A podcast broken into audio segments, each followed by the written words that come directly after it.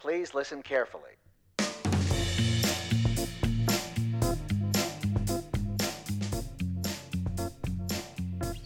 Hello and welcome to Caveat Realtor with Virginia Realtors, where we discuss the real issues that realtors face.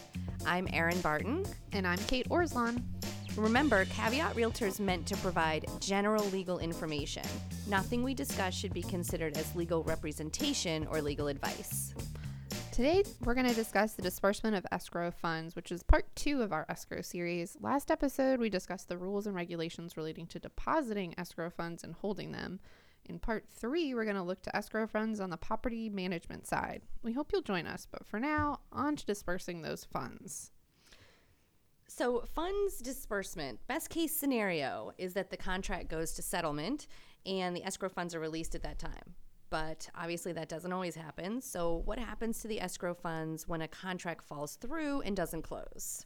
So there are two categories for release of escrow funds, which is going to be, first one is consensual, meaning both parties mutually agree as to whom is to re- receive the escrow funds. And the other category is non-consensual, meaning the parties do not agree about how to uh, release those funds. When a transaction is not consummated, it falls apart and doesn't close. Uh, the best outcome is that the parties agree in writing on how the escrow money should be dispersed, and they sign a release saying that. So the best outcome is that uh, parties agree in writing on how the escrow money should be dispersed and sign a release. Virginia Realtors has a release of contract of purchase. It's Form six hundred A that addresses escrow disposition. The board regulations provide that if the deal does not reach settlement and all principals to the transaction have agreed in writing as to the E M D disposition, the funds must be returned to the agreed upon principal within twenty days of the agreement. So another approach, if the principals have not yet provided you in writing with instructions on how to release the funds, is to use the thirty-day letter. What is that? It's a provision of the board regulations that permits a licensee escrow agent who can pay the earnest money deposit in accordance with the clear and explicit terms of the contract to do so, provided that he has notified the person not receiving the money in writing of his intent to give the deposit to the other party and does not receive any objection within thirty days after the notice. The letter has to be sent in a specific manner and process. So you check the regulations for that. It's going to be eighteen V A C one thirty-five dash twenty dash one eighty B for the specific process. The thirty-day letter falls into this consensual disposition of escrow funds because when the party does not object to the disbursement, he or she is demonstrating essentially her agreement to however you've decided to disperse the funds. In this method, the thirty-day letter, we get a lot of questions about, but it is very risky. If a party has ever said no to releasing the funds to the other party, a thirty-day letter cannot be used. So, for example, seller refuses to release the funds to the buyer. Weeks go by, and the seller is not responding to repeated requests to release. They won't answer phone calls or emails. It is not appropriate in this case to send a thirty-day letter because the seller's initial refusal to release would make the thirty-day letter non-consensual. Basically, if that seller or one party has ever objected to releasing the earnest money, the thirty-day letter does not work. It's definitely going to be a situation in which you'd want to seek legal counsel. You never want to be making legal determinations or providing clients with legal advice because that in itself is incredibly risky. So if you think that you want to use the thirty-day letter, check with your counsel, make sure that you're in the clear, that it's not a situation in which one party may have non-consented to sending the funds out. So the other category of disbursement is non-consensual, and the real estate board regs state upon non-consummation, the escrow agent must hold the escrow funds until a court of competent jurisdiction orders such disbursement of the funds or the funds are successfully interpleaded into a court of competent jurisdiction pursuant to this section.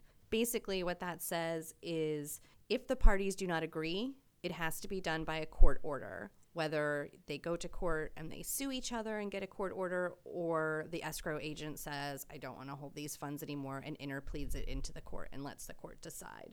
So let's talk more about interpleading, because I know that's a very complicated and sometimes scary legal process that can be intimidating for individuals who aren't familiar with it. An interpleader is a civil process filed in general district court by a disinterested holder of an asset. So that could be a real estate broker or firm holding a contract deposit. And they file this motion so that the court can determine who should receive it. Many brokers or brokerage firms are in possession of contract deposits for transactions that were terminated many months or years ago, and by filing an interpleader, the broker or brokerage firm can clear out its escrow account of those contract deposits.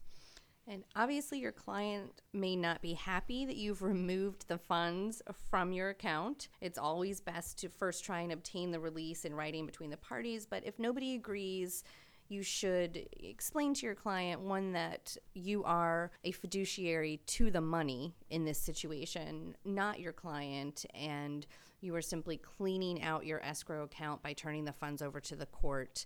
They would still have to fight it out the same way to determine who is entitled to that money. So you're never required to file an interpleader, and because it you know, is a legal process, you may want to invoke the assistance of an attorney if you're choosing that route. I would always recommend getting that legal advice when you're dealing with a legal action. You can also discuss the process with the general district court clerk staff before attempting to file. So make sure you know what you're doing if you choose to go down that route. Another way of dispersing funds that we should probably talk about that's become more common in recent years has to do with foreclosure.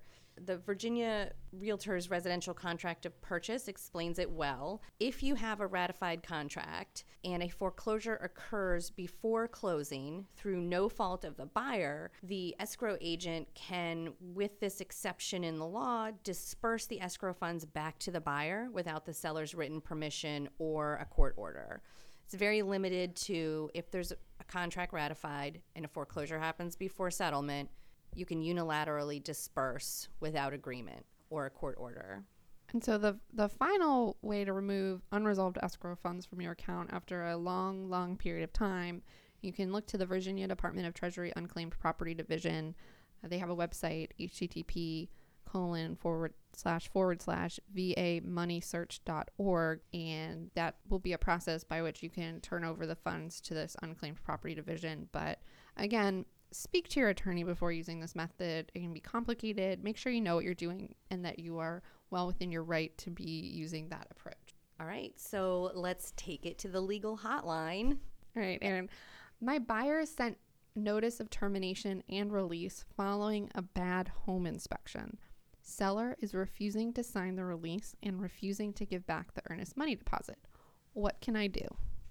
First, I just want to point out that they did the absolutely the right thing in sending a termination and a release.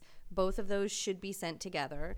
The buyer has a termination right under the contract, under the specific situation for a bad home inspection, but a release is still needed because you need that agreement to disperse the earnest money. In this case, even though the buyer had a termination right, the seller's refusing to sign. It happens. And unfortunately, the escrow agent can't do anything. The seller can refuse to sign the release. They can refuse to release the earnest money, and the escrow agent is bound by that. They need an agreement or a court order. So in this case, the buyer would have to sue for the funds. Our next question, Kate, is how long is a broker allowed to hold an earnest money deposit if neither party can come to an agreement about its disbursement? There's really no time limit. You have to hold those funds until there's an agreement signed by both parties or a court order directing you to disperse the funds in a certain way. Or if many years have passed, you can remove the unresolved escrow funds from your account through that unclaimed property division that we mentioned earlier. You really should, again, speak to an attorney before using that method, and don't just release the funds. If a broker sends a thirty-day letter to all parties stating that he or she is sending the earnest money deposit to the buyer, does that cause action, or is that does that allow there to be liability for the broker if after thirty days and no and no response, he or she sends back the earnest money deposit as expressed in the letter? Well, we've already talked about how risky this process is. The seller, according to the regulation, has thirty days to object. And if they do not, you can send the earnest money deposit. However, there are attorneys who argue that refusing to sign the release is the same as objecting. And you also run into the issues, again, of making a legal determination based on the contract as to who's entitled to receive the money. It's a risky process. You definitely want to consult with counsel before going the direction of the thirty-day letter. Okay, boyfriend and girlfriend write an offer together on a house, and the girlfriend submits the earnest money deposit. They break up, and the deal falls through. Who do you release the earnest money to?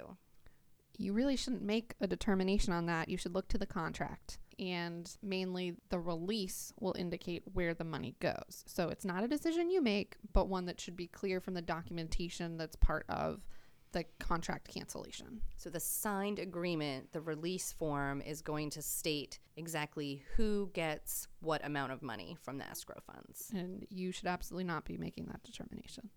So thank you for joining us. Caveat Realtor is a weekly podcast with episodes released every Tuesday. Our podcast is available for streaming through iTunes, Stitcher, and Google Play. Subscribe to our podcast to get automatic updates when we have new episodes, and rate us.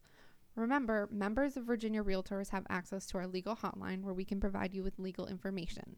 You can access the legal hotline on the Virginia Realtors website under the Legal tab on the For Members section.